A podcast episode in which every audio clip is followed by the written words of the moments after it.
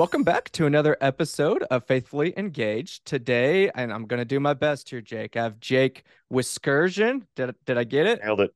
Yes. Nailed it. All right. I got it. So, uh, got him on here for for our guest today. I'm going to let Jake kind of introduce himself and we'll jump into things. So, Jake, tell the audience a little bit about yourself.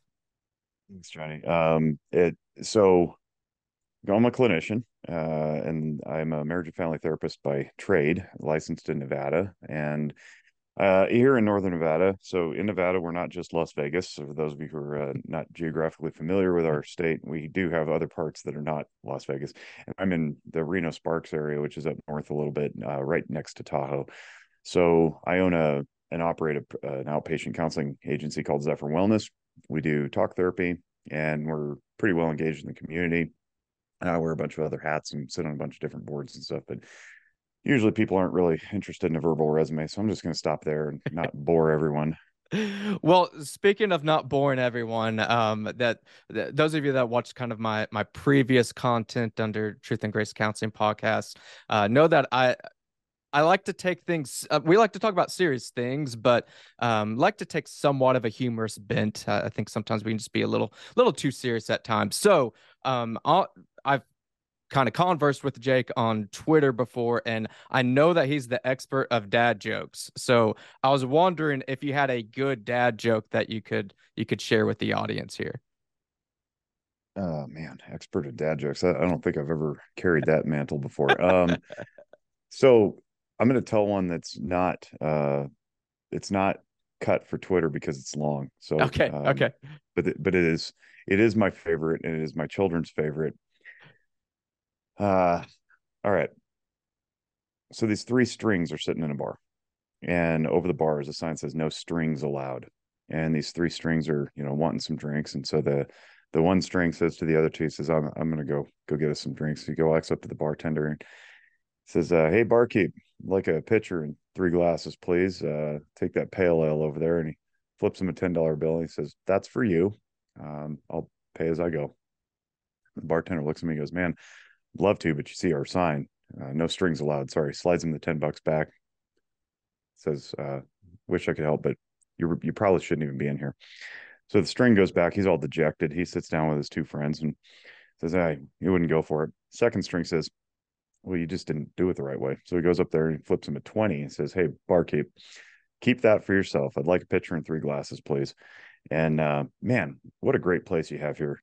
It's uh I, would love to come back here with more of my string friends, and uh, I'll bet if you treat us well, I can I can recruit some more business. Bartender looks at me, strokes his chin, he says, "Man, you know, I'd love to, but but this is our policy, and you see it. It's big. It's hanging right above your head."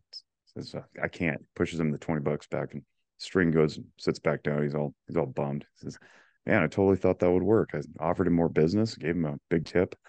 Third string says, "I got this." He goes in the bathroom, he ties himself up, he tussles his hair, walks back up, doesn't hand the bartender any money. He says, Barkeep, you pitcher and three glasses, please. Bartender looks at me, he goes, Aren't you one of those strings? He goes, No, I'm afraid not.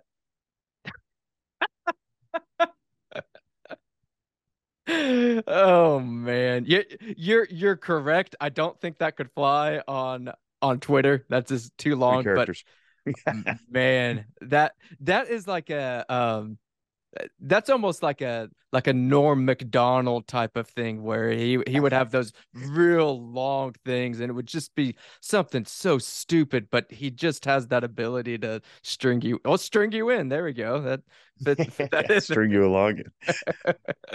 that's if my sound effects were working. I'd play the rim shot. But uh, yeah, I'll take that compliment. Norm's Norm was a Norm was a legend. Yes. And, uh, I'll I'll accept that. I've been telling that joke since 1999, and it oh. is now 2023. So hey, yep. hey, it's uh, stood the test of time. Then I guess at, at least has. for for kiddos, uh, that and they're the ones that matter. Clean jokes, yes, yes.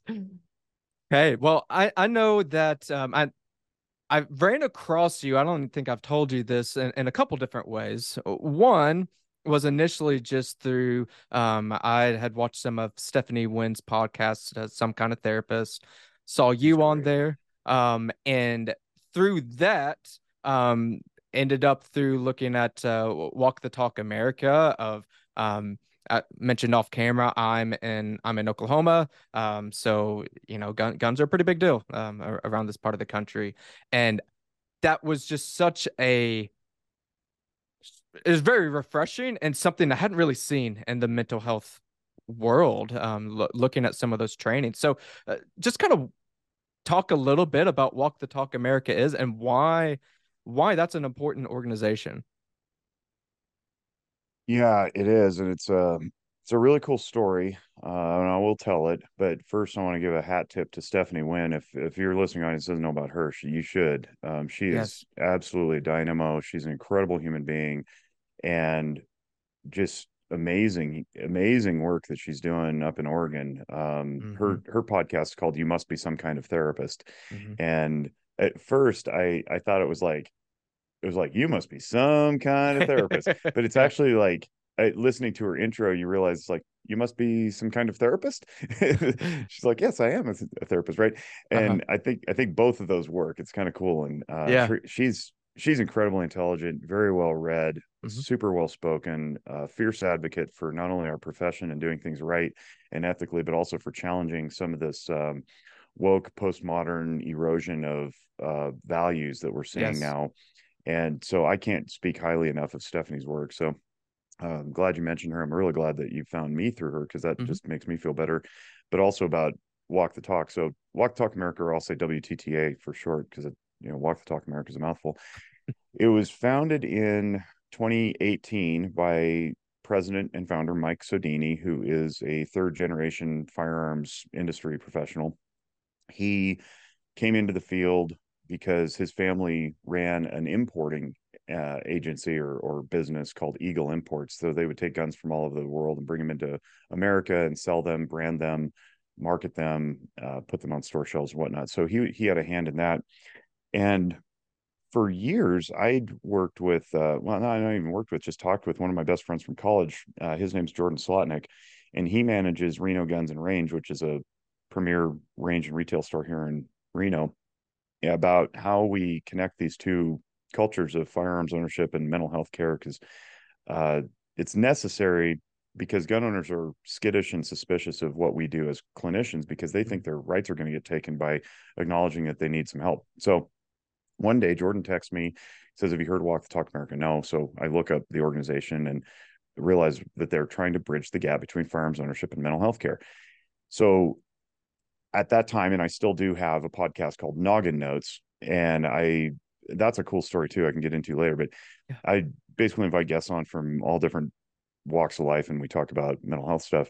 And so I reached out and I said, "Hey, would somebody from the organization like to come on the show?" And Mike wrote back immediately.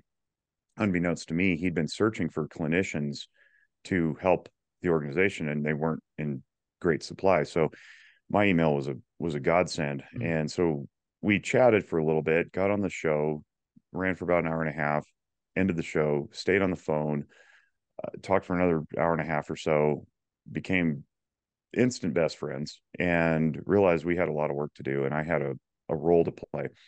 What I'd forgotten until several months ago was that at that time when I had him on the show, I said, We can talk about your organization, but I don't want to talk about how I'm a concealed carrier. And he was like, All right, cool, whatever. And I realized my self censorship was was the problem Mm-hmm. And since then, I've come out of the closet, as I like to say, as a gun hunting practitioner, because I couldn't straddle that. I couldn't I couldn't tiptoe into it. If I was going to be of a help, I had to be honest and authentic with yeah. my role in both of these fields. So what we ended up doing was we created a curriculum which you have now taken for a course on firearms cultural competence for practitioners and it's not just mental health people it's it's anybody who wants to take it but what we've done is we've gotten it validated for continuing ed credit in the state of Nevada and also with the National Board of Certified Counselors.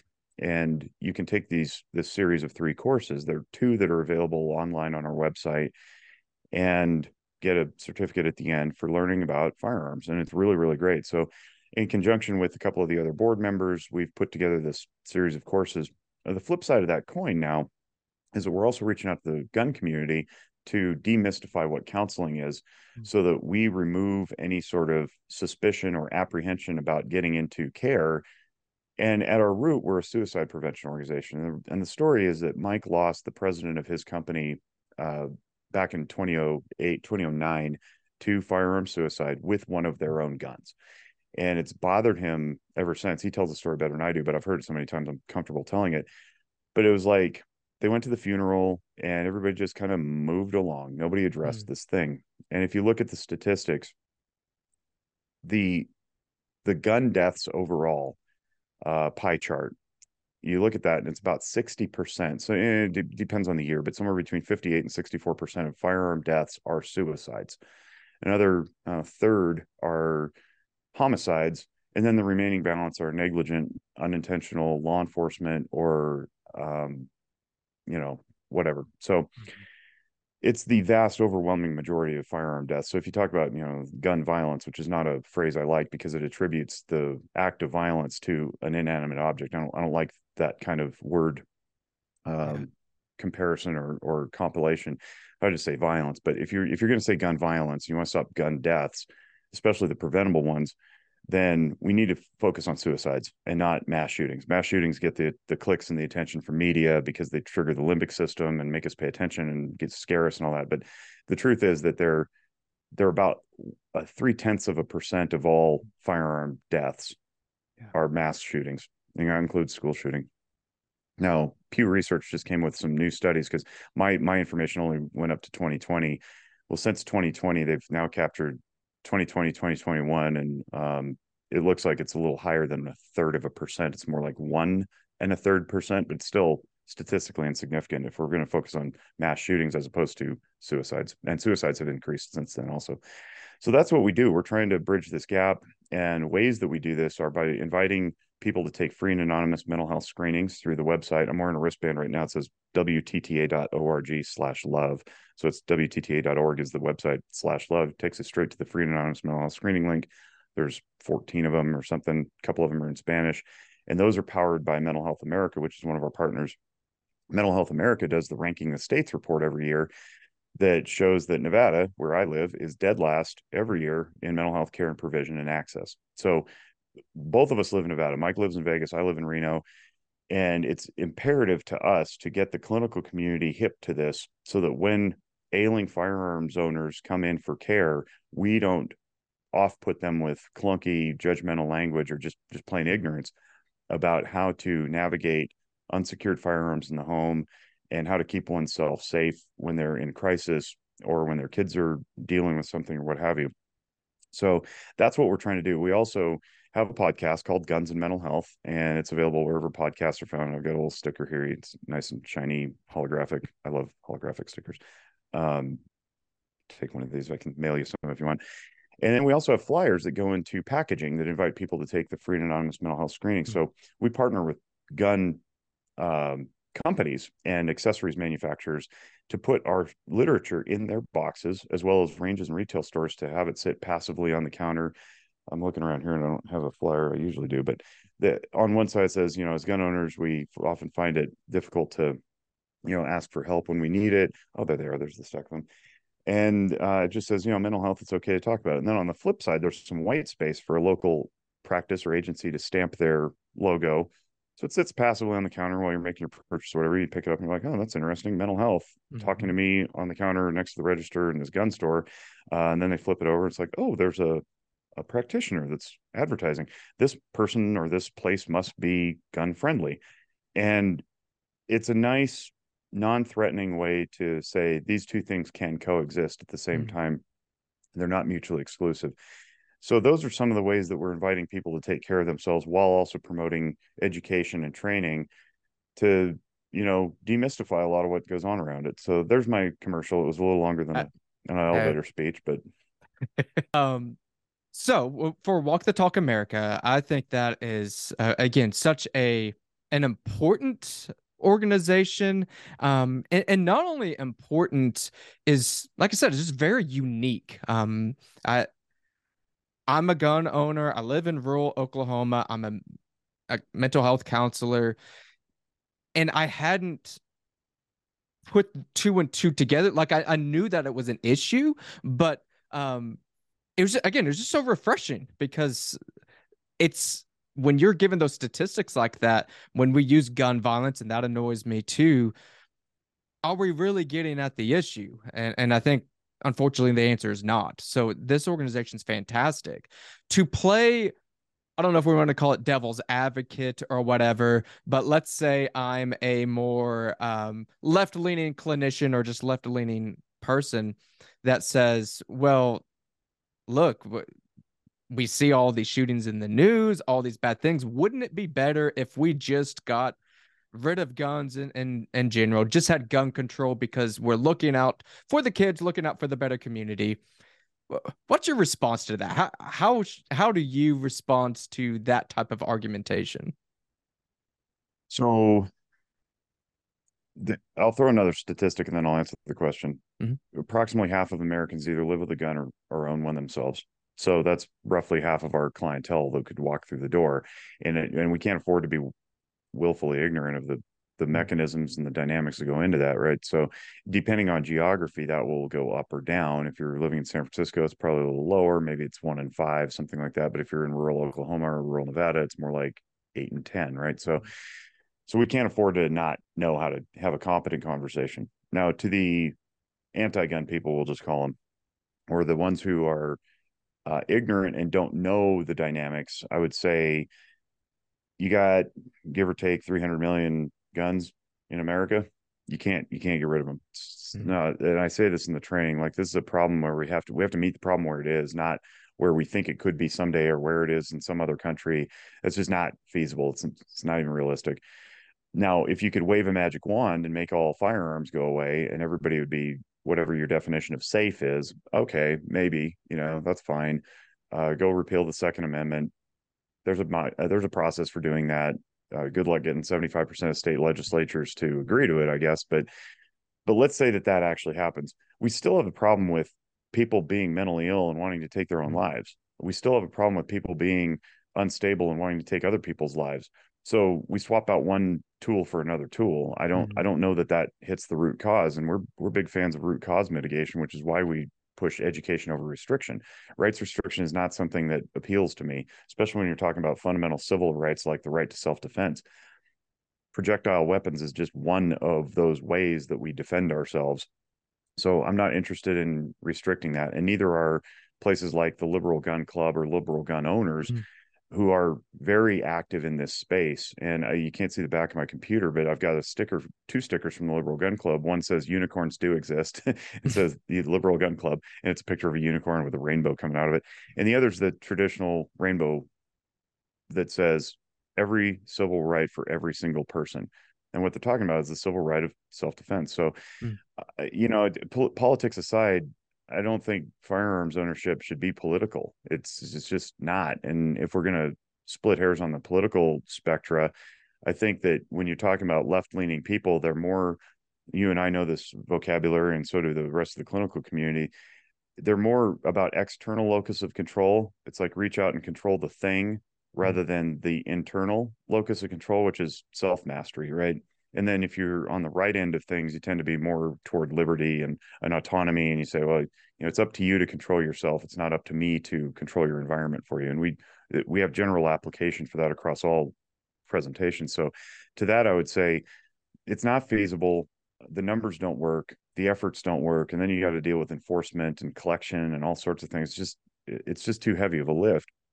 Where we can go the other direction much lower cost is to educate people on this. And if and if we hadn't lost trust in our public health authorities over the last three years, mm. I think public health broadly w- could be very instrumental in that space in saying things like store responsibly. That's one of the language things that we're trying to alter within the gun community instead of saying safe, which is mercurial and subjective and also been watered down since the pandemic hit. And it's like, what does safe mean? You mm-hmm. ask a random gun owner, say, "Hey, store safely." Like, of course I'm safe. Like I got guns staged everywhere, loaded, chambered in case ISIS kicks in my window at 3 a.m. Like, well, yeah, but is that responsible? So we're defining mm-hmm. responsible storage to mean preventing unauthorized access. And the unauthorized access could be somebody who obviously you know, smashes your window and comes in and wants to steal your stuff, or it could be the angsty teenager, or it could be the neighbor's yeah. kids, or it could be you in that time of crisis. We need to be able to figure out how to prevent access in the time of crisis to people who aren't authorized in that moment to handle firearms. So again, we're shifting away from the external locus of control to the internal, teaching firearms owners to be more responsible about how they store their their firearms. And let's face it, if everybody took that approach, then no irresponsible people would be doing irresponsible things. That would be the shop owner, that would be the owners themselves, that would be everybody who conducts a purchase. Um, they would be making sure that whoever handles the gun is responsible for handling it and is authorized, right? Now, that's a little pie in the sky, I'm sure, but along the way, we have to be able to be honest with ourselves about when we're in a time of crisis, when the the darkness, you know, overshadows the light, and we have to address that mindfully and with with good competence without taking people's property. That's mm-hmm. not that's not something that's up for debate in our realm.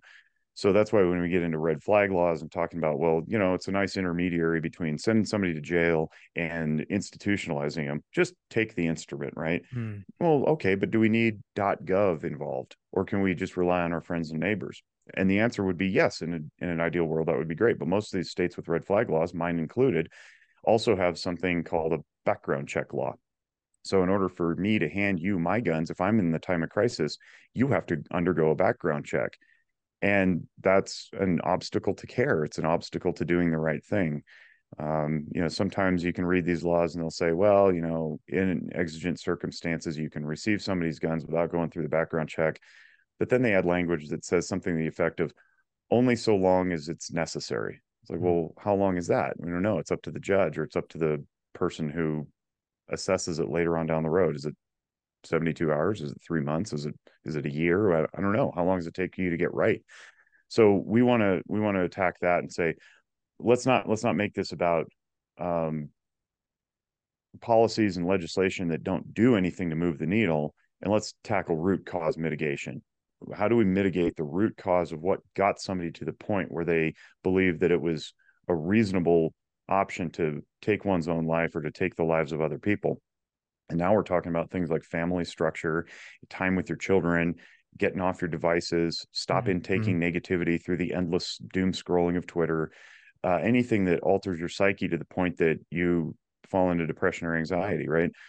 So it's not it's not it's not feasible it's not reasonable it's just not even on the table for for discussion as far as i'm concerned not as long as we're living in the united states of america with our constitution written the way that it is to protect those those rights yeah, uh, and sadly, uh, we get into these nuanced type of debates on things that, quite frankly, this is a situation that's really not that nuanced. It's it's fairly it's fairly clear. Are there real world ramifications? Sure, but yeah, it, it it is what it is, and I love the internal locus of control. Um, that is, I think that not only is that a uh, a freedom loving thing, but that it's it's liberating for the individual even that's going through a crisis. Let's throw gun stuff out of, out of the way. Um, i've got a a family member that just died or or i'm going through a divorce or, or there's a tornado that hit you know something catastrophic. If everything is external my whole well-being in life is by these outside forces that's a pretty helpless type of life and if things don't go my way, if the the election doesn't go my way, I am in emergency mode, and that's not a way to live life. So, on that side of things, and this could be gun related or really just for general mental health. What are some just basic internal locus of control things that everyday Americans can use to just improve their their mental well-being? Know well your emotions. You can master them and unfortunately emotional functioning is not in anybody's curricula. And so i've i've got a video series it's available for free on the zephyr website. You can go to our youtube channel too.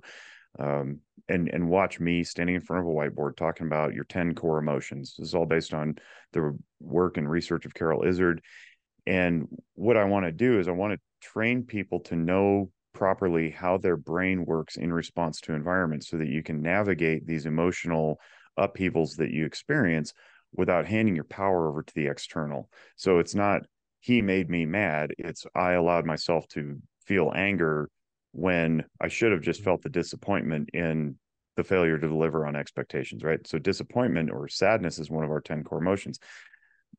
as dudes, we are particularly disadvantaged in feeling feelings, but also the most vulnerable ones like disappointment, sadness, you know, shame, guilt, um, anguish, despair. So, knowing that we can tolerate these things and life goes on is critical to navigating when life presents these things to us. If all we do is reach for something that doesn't accurately attend to that, like anger or contempt, not only have we improperly addressed the emotion, mm. but we are left with a residue that doesn't get addressed either. So the limbic system keeps running whether or not we want it to, and we keep feeling feelings.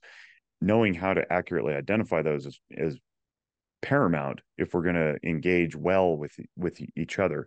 So emotional functioning is one of those things. And you, you have 10 emotions. We all have 10. They've been around for the last 40,000 years that we've been walking the earth. And if you know how to do that, you can improve your communication, you can improve your distress tolerance, you can teach your children how to do it. Schools are getting a little better at teaching this stuff, but in the form of like social emotional learning. But really, 80 90% of social emotional learning curricula is poor at best, nefarious at worst, and um, the remaining 10 to 15% or whatever is is pretty good. But the but the bottom line is the adults don't know how to do it to the kids anyway. We we need to know ourselves what we're doing so we can teach the next generation and also to regulate our own responses. So that's one practical thing and i know it's a kind of a non-answer to a question because i'm referring you to a video series but but that's what's required. If we're going to if we're going to own this internal locus of control we have to make some efforts and we're mm. going to get good at whatever we practice if we practiced avoidance for a really long time we're probably pretty good at it yeah. if we practice vulnerability we're going to get good at that too and then from vulnerability comes intimacy and through intimacy is how we build human relationships i don't i don't want people wandering the earth with proxy relationships or feeling mm-hmm. proxy emotions because that is a form of avoidance and avoidance uh, in my view is what's splintering a lot of society. It's the mm-hmm. it's the blame shifting onto the other. It's the externalizing. It's the you know congress is doing the wrong thing as opposed to i'm responsible for capturing my own sanity and and happiness in life right?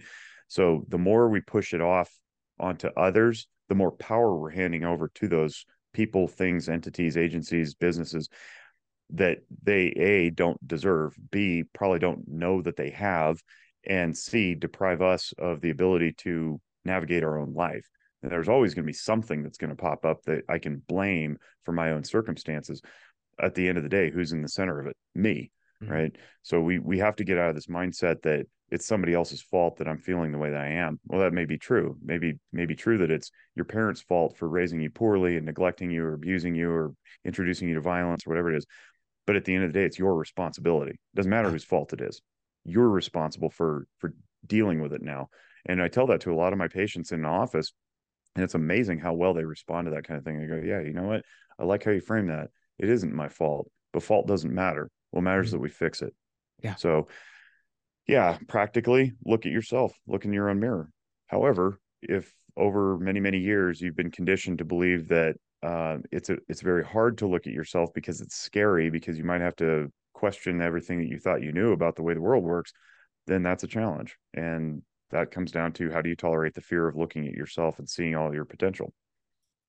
Yeah. Well, and, and again, I think we have to do as clinicians do a good job of balancing the fact of yeah, there are some challenges there. Um, I, I, tell people often if they're going towards towards alcohol or food or whatever that replacement behavior is, if we take that away, then yeah, you're going to be uncomfortable. It's like you're, you're going to face some anxiety if you're going to dig into this. But one, we need to build up some of those healthy coping skills to to help you handle these emotions and two you can do it I, think we spend so much time even in the mental health profession of this is bad that's bad this is bad that we're almost priming our clients to say yeah this is awful. I can't do it without you. Um and, and almost a dependence on the counselor to make them take them through whatever the problem is instead of empowering that individual that no you, you can do that.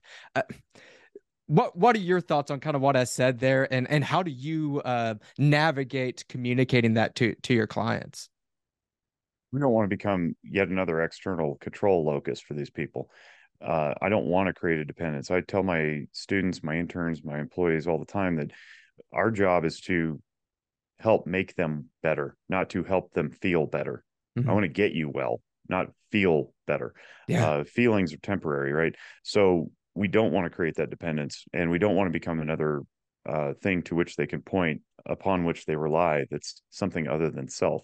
So we want to have an eyeball toward the termination of treatment, not just Tuesday at 4 p.m. in perpetuity, even mm. though it fattens my wallet and keeps you on the calendar. It also is highly unethical to do that.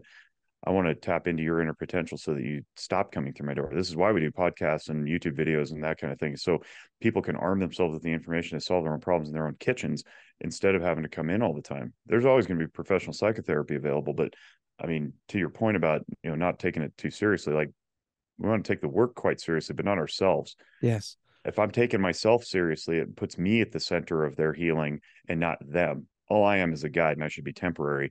Um, after the symptoms abate and they've they've replaced some behaviors with some healthier ones, I'm done. And really, if we retreat to the medical model, you got symptom presentation amounting to criteria that uh, result in a diagnosis. Once those symptoms go away, you no longer have a diagnosis. Now you're not treating anybody. Uh, that's that's that becomes coaching, which there's nothing wrong with coaching. I have no problem with coaching. Uh, but friends can coach, parents can coach, mentors can mm-hmm. coach, mm-hmm. your bartender and your barber can coach. Uh, you don't need me. And I don't want to be that person, even though I'm, you know, it's nice to take your money and give you some insight and advice. That's not my role. If I'm mm-hmm. if I'm adhering to the medical model, I want to make sure that I'm targeting the problem area and achieving problem resolution. And once we're done, we're done. So right behind you is somebody else coming in. I should not be insecure about that. I need to I mm-hmm. need to have faith that if I work myself out of a job and the entire community in which I live is now healthy and and healed, then I'll be happy to pay my bills doing literally any other work because everybody around me will be happy. Yeah. Great. Great. Uh, when we're talking about internal external locus of control, two major things that uh, you know certainly get all sorts of people in trouble for talking about but that's why we do these podcasts to to talk about these things came to my mind one is what what you referenced before public health pandemic all of that um I, mental health is at the center of all of that which um uh, unfortunately is going to take us decades, um, I, I, believe, to really un- unravel. Um, and then the other one that's massive in our field right now is gender affirming care. So let's let's go for the just on the pandemic, the public health side of things. Um, me, real personally, I've shared some of this um, uh, on my podcast before. I was working in the hospital setting back um, pre-pandemic and then through 2021 and I like to be careful on my language here because I was not technically fired, but it was one of those where, hey, if you don't get the vaccine, you don't get the shot, then you will be. Um, and I had the opportunity, and honestly, I could have um, gotten the religious exemption, um, but that wasn't my primary reason for not getting it. Um, and mind you, too, I've not had issues. I have coworkers, friends, families that got the shot and they feel great about it, and that's great. Um, but I had my other reasons. All that being said, um, public health kind of took took a job away from me, which I don't think is uh, the role of public health. Um, and that's not mentioning all the other missteps that were taken well before even shots were introduced. So, as a mental health professional, um, uh, what was your first kind of reaction here of, uh oh, the public health people may not have the public health best interest in mind. And now that we're mostly out of the severe restrictions, um, mostly anyways, where do we go from here, particularly as a profession? Um, we, we can't take these things back. Like, how do we gain some of that trust back? So I, I know I threw a lot at you, but kind of do with that what you will. I have a different experience. I was leaned on pretty heavily by some some public health people and some some state people to lead the charge. And if I if I demonstrate everybody that my shot was safe, then uh, we could reopen to in person counseling. Right? That was the the apocryphal story that we were all fed, which is that you know it stops transmission and all this mm-hmm. stuff. And I was like, I was deeply skeptical about that. And eventually I I got to a place where I said, all right, I, I've got my own internal reasons. I was in my early 40s. I've got a history of asthma. This is an upper respiratory virus. If it helps me to, you know, stay out of the hospital, then okay. So I ended up getting my first series of shots in late 2020 as one of the the leaders and i posted on twitter and um, i wasn't i wasn't 100% in but i thought on the whole if this helps people then great sure. later we get new information and then find out that that that we were lied to and we were coerced with donuts and free beer and um, all sorts of stuff that you shouldn't you shouldn't have to rely on if the product is good um, you know if, if you're a brand new restaurant opening and you want to give a 20% discount for people to get get in the door uh, eventually you stop offering the 20% discount because the food stands on its own and people just recruit themselves into your restaurant and that didn't happen with these these shots and certainly not with the masking the masking was absurd mm-hmm. on its face from the beginning and i fought that pretty pretty openly and pretty publicly and i still do and i did it on the premise of emotional development through facial recognition mm-hmm. which you can see in the videos and i did i wasn't interested in stunting children's development which we did and now we have evidence of that and i hate saying that i was right but i was right and mm-hmm. and it bothers me deeply that we went all in on this absurd face covering thing that absolutely impacted children's ability to, to develop, not to mention the school closures, which now Randi Weingarten is denying she ever even had a hand in. Yes. So it's it's it's very it's very disturbing and distressing that so few public health professionals have stepped forward and said, you know what, we we probably miscalculated this. Um, there's a guy on Twitter I follow, his name's Kevin Bass. He has done an about face and he got skewered by the by the people who were doubling down because they they got so locked into their own egos that they couldn't let go of the narrative that they'd built mm. because mm-hmm. they didn't have an authentic sense of self to to withstand the ego change. And when I'm saying ego and self, I'm talking Carl Jung analytic psychology left lens and frame of reference. So for the uninitiated, the ego, as I'm saying it, is not a bad thing or a good thing. It's just a thing. It's it's your comfort zone. It's your it's your place of being. And sometimes it grows into how you see yourself and your own identity. And that's very dangerous because if your ego, which is fleeting and temporary and often crafted by the world, is conflated with your your identity, meaning your sense of self, capital S, you'll you'll have a really tough time letting go of that. So a brief analogy might be somebody who's got a pattern of addictive behavior, say to a substance, and through that substance use, they see themselves in the world letting go of that is going to be very challenging because they don't know quote unquote who they are if they let go of the substance use. And we do this with jobs and relationships and all sorts of things clothes that we wear hobbies that we do. So how do we combat that? Well i'm glad you asked. So what we want to do is develop a very strong sense of self capital s. And the way we do that is we have to find some anchoring principles some matrix or rubric through which we evaluate the world and make decisions based on a a series of evaluated stances that we take that we know that we know that we know are ours that are bigger than us and that are likely not to change. So a lot of people reach straight for spirituality and religion because it's bigger than them. It's usually anchored in scripture or doctrine of some kind and it's usually not going to change. If you believe something very well and you've examined your beliefs, you can stand on them when challenged, which it sounds like you did you didn't give in to the the coercion and the messaging and the advertising. You you said no. Behind that you knew it wasn't really about the religion which i i applaud you for and that's very commendable because you could have punched out with the mm. with the escape clause there but you didn't. Instead you said no it's bigger than that. I'm not going to use this cheap excuse. I'm going to stand on principle. So congratulations to you. Parents can do this with their children when they teach values and say these are our values uh, we do not deviate from them. Now, that's not to say that you just rigidly adhere to them. Values can change. You can change mm-hmm. your mind, you can change your beliefs, but you want to know why. So, my favorite word in eh, really in, in, counseling, but also in my life is intentionality. And it's something I picked up from my good friend and mentor, Christian Conte, who has a really wonderful uh, way of dealing with people. He calls it yield theory, and he's written a book about it. It's called Walking Through Anger. You can get it for about 18 bucks on Amazon. Anybody can read this book. It's great. but intentionality is the spirit of knowing why you do what you do. And if you don't have anchored principles, you don't know why you do what you do. You've handed yourself over to limbic reaction, belief response, whatever lens you view the world through. And you are not in control now. Your your beliefs are. And most people's beliefs are given to them by some external source, parents, clergy, teachers, neighbors, media, movies. So we don't just abandon our beliefs what we do is we examine them very, very well so that when they're challenged, we can know why. We can explain with intentionality why we do what we do, why we believe what we believe, and then move forward. And if you're not anchored in that, you don't have a sense of self, and you do become subject to the louder voices, the more intimidating people, the uh, the policies that maybe you don't agree with, but you comply anyway.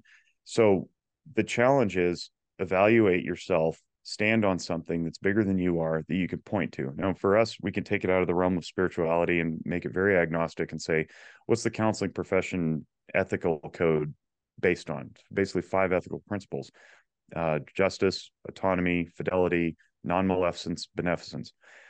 Uh, through those, we we give rise to our entire ethical codes, and now we know why we do what we do.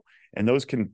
Can be negotiated, they can be flexed, they can be, have friction, but at least we're mindfully examining them so that when we have to make a call to CPS and we're balancing the difference between breaching confidentiality and protecting confidentiality, uh, we can at least articulate our position with some reasonable, rational understanding of the why.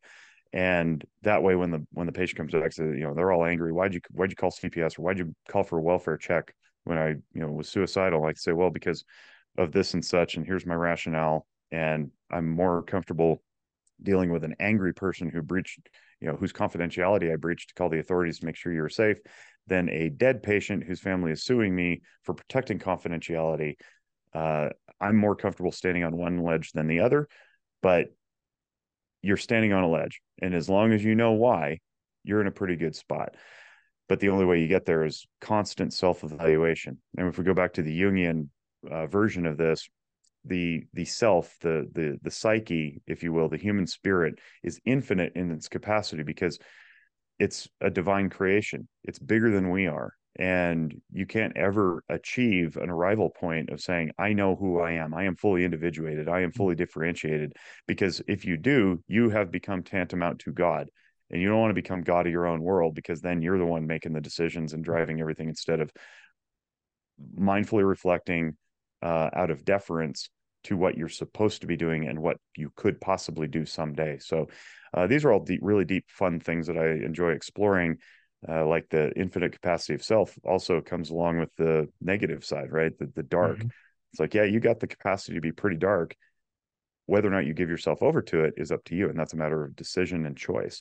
So that's how we do it. We we find out who we are, so that when the storms of life blow, we know that we're anchored in something and we're not just going to blow away with them, which mm-hmm. probably leads into your thing about the, the trans ideology, right? Yeah. Yeah. I was, I was going to say that exact same thing. Uh, I think that is exactly it. And why uh, this has been, you know, I think that's part of what makes this so interesting as a mental health provider because we've known about um, transsexual development and everything for a long time. This is not a new issue. What's new is how we are coming about it and, and just the massive spread of this ideology. And it, it's it's so incongruent with my value system that I couldn't sit there as a counselor um, or just as a citizen and say no this this is okay what what we're doing um, tell me kind of your uh, your process with uh, gender affirmation care. Where did you see this start kind of going off the rails, so to speak, a little bit? When did this start becoming an issue, and how do you make sense of this as as a clinician? First of all, your audio is doing that thing again, but I'm going to let go because if you're not noticing it in your headphones, it's quite possible that it's recording accurately, and I'm only receiving it poorly. Okay, so we'll just okay. go with it. Okay. Um, but it's not unintelligible, so we'll just go. Okay. All right, this is a tough one because, like you said, we've had it in our realm forever. Only recently has it become pretty obvious that there's an agenda being pushed. And What alarms me is the requirements, right? You're required to affirm, you're required to use pronouns, you're required to do all these things. And it never seems to come from the individuals. It's coming from they, and they can be the professional associations, it can be uh, the activists online with their anonymous accounts that all seem to have like cartoon avatars by the way um, it's it's never from an individual sitting in front of me saying hi um, i'm jake. I go by you know they them pronouns uh, and i would prefer that you ask me you know you refer to me as this and that's very weird anyway because they would only know that if the, if i was referring to them in third person uh-huh. in which case they probably wouldn't be in the room. So that's that's bizarre on its face. Yes. But for me i again, going back to yield theory, if I'm meeting people where they are, um, and I have this experience, education, and training behind me and my tens of thousands of hours of clinical contact, then what I'm going to do is I'm going to ask holistically what's going on with you. And we're going to find out what your distress is. So let's go back to the medical model. Uh, if you're not a clinician, or even if you are and you're just new to this field, maybe you don't know this, something like this happens. You come into my office, I say, Hi, Johnny, I'm Jake. How are you? Uh, what brings you in today? It's like my favorite question because it gets everything kick-started. Yeah. And Johnny says, Well, blah, blah, blah. And whatever blah, blah, blah is, is ostensibly your problem. And then from there, from that problem area, we might discuss some things and I go, Well, okay, that may be a problem. Maybe there's something deeper, but we'll put it on the board at the top. And mm-hmm. right below that, we'll have a goal. What's what's your goal for counseling, Johnny? And you'll say, well, fix the problem, right? Something resembling that. I say, all right, cool. And then we'll develop some steps called objectives to that goal so that we know that we're on track. And then we develop intervention strategies. And I think what we've done is we've leapfrogged the goal and gone straight to interventions. We did this with COVID. So COVID was the problem. New virus, it's attacking people, making them sick. And we went straight to intervention strategies. Nobody asked what the goal was. Mm-hmm. Was the goal to stop COVID? Was the goal to keep grandma and grandpa alive because they're in the the most vulnerable demographic. Um, what's the goal? We don't know, but put a mask on. You know, get your shots. Um, separate, distance, lockdown. Don't go to school. Don't go to work. Oh, except for the special people who are essential, right? Like we didn't know what the goal was. Two weeks to flatten the curve mm-hmm. turns into two and a half years. So when somebody comes in the office, I go, well, what's the goal? If you're in distress, it's to alleviate the distress. Now, at some point, you signed some paperwork that you know handed your some of your autonomy over to me to give you guidance. Now, I'm gonna I'm gonna respect that, and I'm not gonna tell you how to live your life. I'm gonna ask you what you think the the pathway is to peace and tranquility through your distress. Affirming care doesn't allow for that. Affirming care, and it starts with with trans affirming care, but it ripples into other types of presentations. Affirming care says you're not allowed to give feedback, you're not allowed to give direction, you're not allowed to give perspective, you're only allowed to agree. And that presumes that the person coming in knows what the goal is and the interventions. Well, okay, then what are you doing in my office then if you already know the answers? I don't I don't need to exist. So where I see this becoming very dangerous is not just with and children are completely we're talking about adults. Children that's a different argument and I'll get into that if you want, but adult comes in says, I'm really struggling. I don't know who I am inside. I'll go, You have an identity issue. And I'll go back to the concept of the true self, divinely inspired, living within you. Well, who do you think you are? Who do you want to be? And we start exploring much more holistically than just whatever gender presentation it is. Mm-hmm. Gender may be the most uh, available thing that we can pluck and point to. So I, you know, I just feel like I'm a woman. I go, well, you, you said the word feeling. You only got 10 feelings unless it's a physiological feeling like hot or cold or fatigue or hunger. Um, so don't feel like I'm the right gender is not a feeling. It's not one of mm. our 10. So what is it? It's a belief. Now, mm-hmm. beliefs can be changed. We already went through that. That comes from the frontal lobe. What is it that leads you to believe that you're not aligned with your true self? Gee, I don't know. Now we have a whole different conversation about where this came into being and we can explore that mindfully somebody's just coming in looking for agreement so i go yeah all right you feel like a woman but you're you present as a man well what do you want me to do about that just agree with you yeah you're a woman now what you're you're fixed you, are healed uh, never is that the case, right? It's it's always a trauma history. It's always a, a, a failure to integrate socially. You know, the, everybody points to autism these days. Says you know, there's a lot of autistic kids who don't know who they are on the inside. It's like, well, yeah, that's because they lack social skills to be able to navigate their environments, and they don't know where the the guardrails are on how to interact with other other kids, right? Um, bullying can do that. So it's not just you know the traditional presentation of abuse and violence and neglect in the home. It could be bullying on the playground. I don't know who I am because I second guess myself every time I step on the playground because one kid says that I suck at basketball, the other kid says I suck at baseball. I go try chess and they don't like me either. I try, you know, playing the trumpet, not very good at that. Now I quote unquote don't know who I am because of the external environment, the trumpet, the baseball, the basketball, the chess. Those are all external. Those aren't who I am. Those are things I do. And now we're talking a, another sense of self. We get midlife crises all the time from, I always reach for Bob the accountant. I don't know why, why the accountant's name is Bob, but I, he's Bob the accountant. I say, you know, Bob the accountant is approaching his retirement. And for his whole life, he said, I'm Bob, I'm the neighborhood accountant. Bob the accountant, Bob the accountant. Well, now he's approaching retirement and he doesn't know, quote unquote, who he is without his accountancy practice.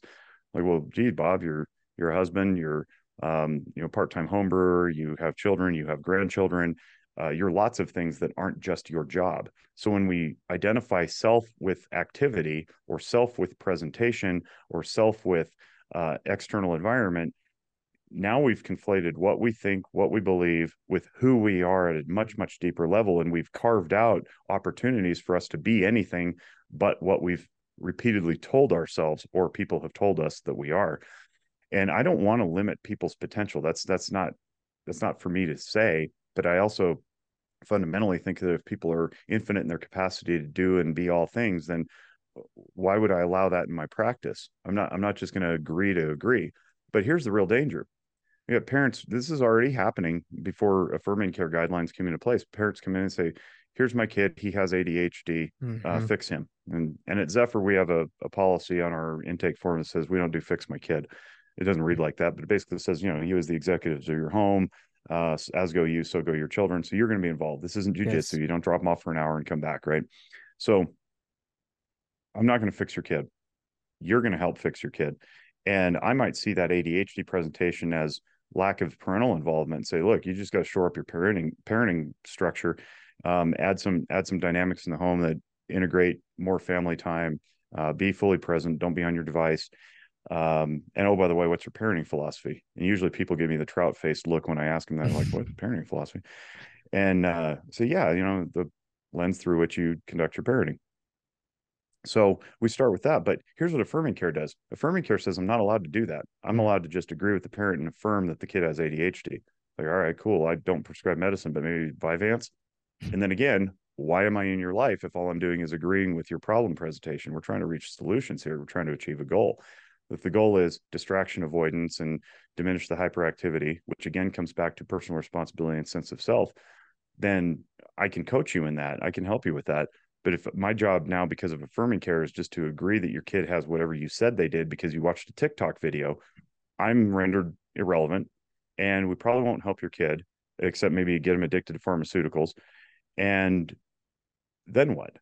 Hmm. Do do we cease to exist as a profession because all we can do is agree? With whatever they came in after they searched WebMD. That doesn't doesn't really jibe with our ethics, which uh, flies in the face or seemingly flies in the face of do no harm. The non-maleficence component of our ethical precepts says person comes in complaining of whatever distress, and my job is to simply agree with that distress and do nothing to fix it. That is causing harm. I'm being unethical by agreeing to go along with the continued distress presentation. So I'm just not on board with that. It's wholly unethical at its root, and it's already happening. Um, I've had people leave and you know go seek care elsewhere because I say no. I, th- I think it's actually a parenting thing. How dare you say you know? Can't you see that my kid is doing whatever he's doing? I'm like he's six. He's supposed to be distractible. Um, and, and so that's where that's where I fear that this is going, and um, it's not it's not a good outcome, especially when litigation might be involved or licensing threats because right now mm-hmm. the AAMFT, for example, has 26 pages of LGBTQIA plus affirming care guidelines. And for those of you who don't know, the entire ethical code from the AAMFT is only 11 pages. So we got 26 pages of affirming care guidelines. we're one step away from being we're from having those integrated into our ethics as it is and once that happens ethics are often embedded into law or adopted mm-hmm. by reference into law and then it becomes illegal not to affirm and at that point i probably just loudly renounce my licensure and become a coach because i'm not i'm not interested in being unethical with my patients that your last piece there that is uh, pretty much 100% of why there's this rebrand of my my podcast and um it's it's essentially a an insurance that um here's this other entity that I can form into coaching or or something different just in case. Now, Oklahoma has passed some laws here recently that um thankfully i think we may be one of the last ones to to kind of go that route of getting those ethics into law. But it, if you are a clinician that uh, whether you're right left wing whatever that you have any apprehension to gender affirming care I, I don't say this to be alarmist but just for best practice you need to be prepared of what if the law is going to dictate I have to affirm. What are you going to do about it? Um, and again, just prepare. Don't don't be scared. Don't don't freak out about it. Hopefully things get better. We have more and more voices and organizations talking against it. But Jake lined out very well some of these legitimate concerns that are heavily influenced. The top of the top um, of organizations. American Counseling Association is uh, similar um, uh, of some of the things that they're saying. Uh, you will be affected, so be prepared now. Um, be prepared to fight out, and if your value system, kind of going back into that importance of looking at yourself and your values, if it goes against this, it's better for you to keep your values than to keep your job and keep your license. It's not it's not worth it at that degree. I hope it doesn't come to that point. But again, you would be foolish at this point to to not prepare. Uh, is there anything on that end of spectrum as, as far as licensing and the ethics that you wanted to hit a little bit more? Yeah, the concept of having a license only is relevant if you want to bill insurance. That's that's how it works. So insurance companies want to have the guarantee of minimum confident uh, competence as stamped by the state. So the state guarantees minimum competence. They don't guarantee maximum competence with your license. And we all know clinicians who are not good at their jobs but yet retain their license because they um, renew every year. They go through their continuing ed courses, and that's all that's required to be maximally competent requires much more effort and a lot more digestion of information and uh, consumption of research and analysis and whatnot. So, if you don't care about billing insurance and you think that you're going to stand on your own as a practitioner without that crutch, then that's an option, right? The insurance companies aren't really, this is a little cynical, but they're not really interested in a healthy populace. They're interested in membership retention in their organizations, right? So you continue paying your policy premiums, which is why they're incentivized to keep the networks artificially small by denying uh, enrollment onto their panels and so forth. So in Nevada, we've we've run into that in a few cases where they say, "Sorry, we have enough of your kind in our network. We're not adding any more marriage and family therapists or clinical professional counselors or psychologists or whatever." You go, "Really? Last I checked, Nevada was dead last in behavioral health care and provision. So we've we've cured mental illness in Nevada, is what you're saying. We have an adequate network to address the continued year over year statistical analysis that says that we suck at things we don't want to suck at. Really interesting. So what do we do? We go to our legislators and we say, let's let's adopt an any willing provider law. You don't have to you don't have to pay. We're not asking you to authorize all claims. We're not asking you to authorize payment in perpetuity. We're just saying add people to the network who want to join. If they're if they're minimally competent and they're licensed, add them to the network. Nope.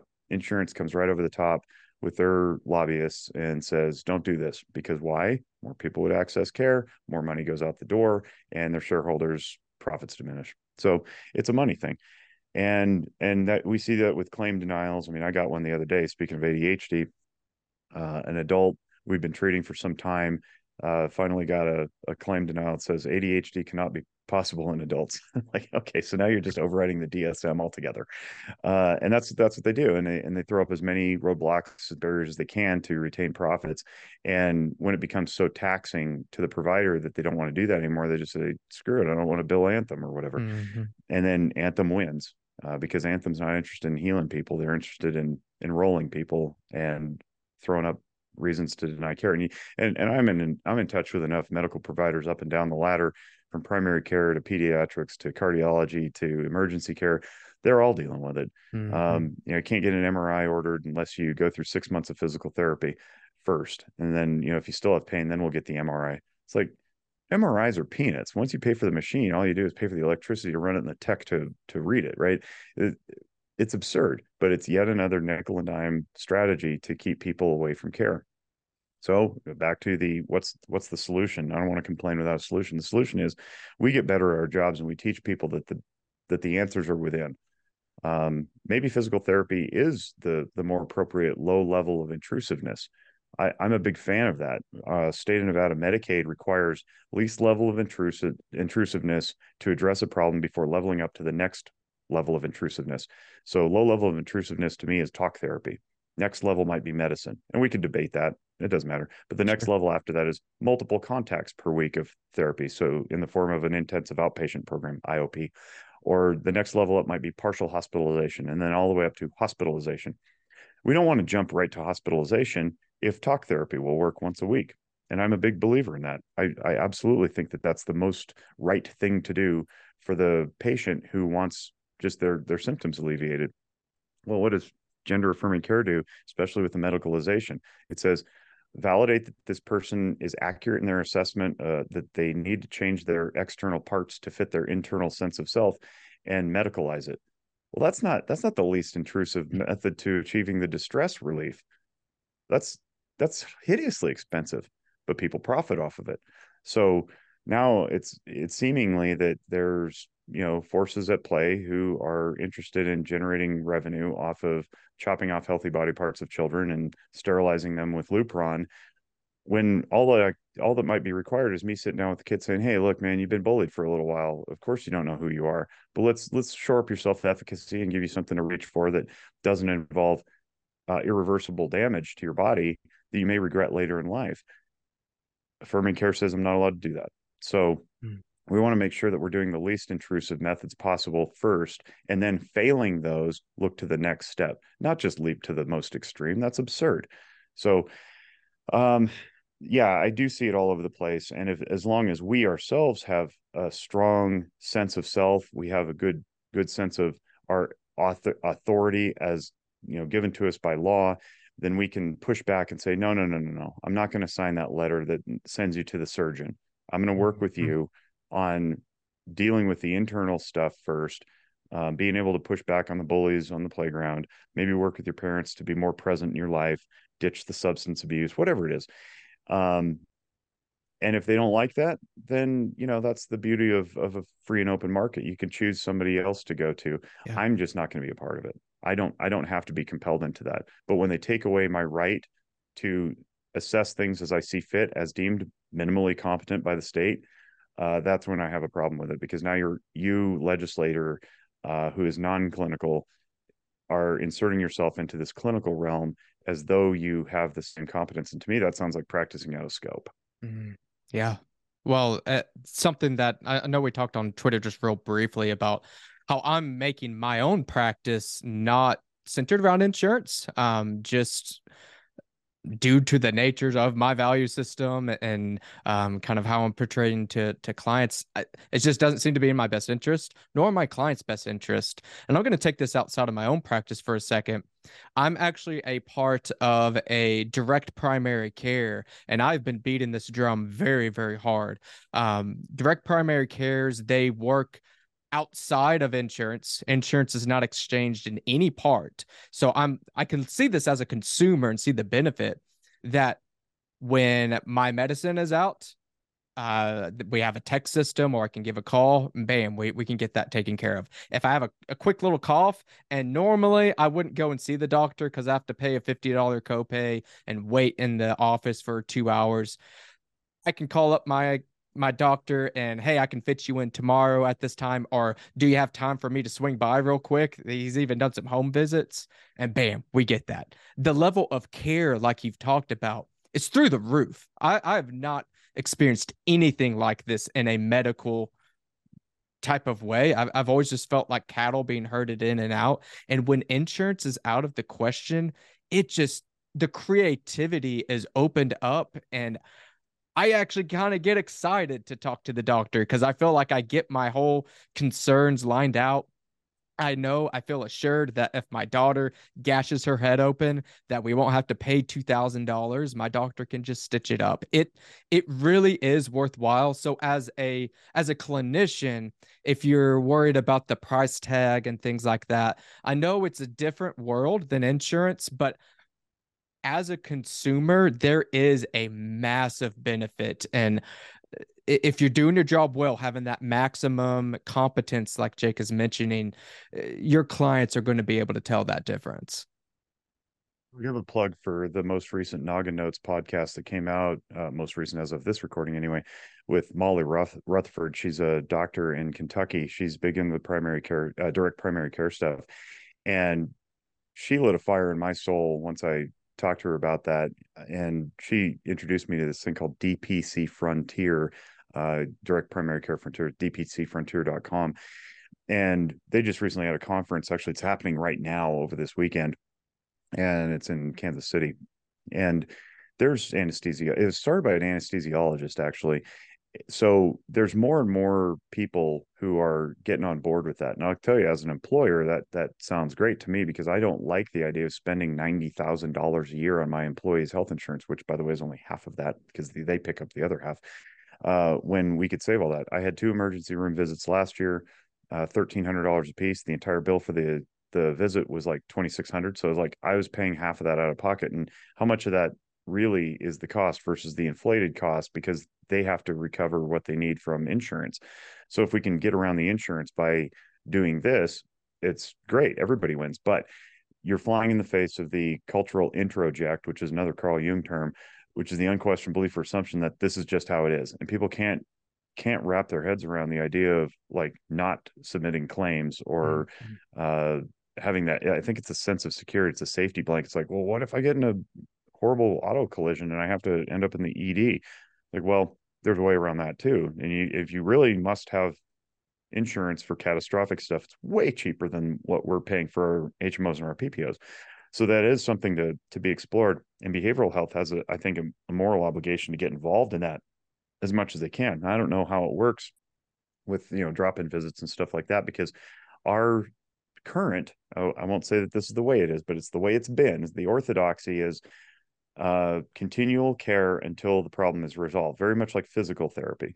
And I don't know that that's necessarily the method. I think if you get in deeper, faster, eh, you don't have to drag people out in perpetuity weeks on end. I think you can have some very, very powerful conversations at a much less frequent uh, occurrence so that they can take this stuff home and integrate it and practice it and also load them up with homework you know i think we mm-hmm. can do that i think i don't think weekly sessions or twice weekly sessions is necessary i think maybe for functioning people uh you know who are otherwise living normal lives and just have some distress we can make great strides in their healing seeing them once a month on that model now mm-hmm. i will say though not everybody has access, right? So if you're compelled into insurance by the state because you're in the indigent population or you, you know, you you live in a rural area and, and Medicaid is your thing, um, I think we have a moral obligation to deal with that too. So sure. Um, if you can't afford insurance and the state has covered your insurance and is essentially free to you, even though it's not free,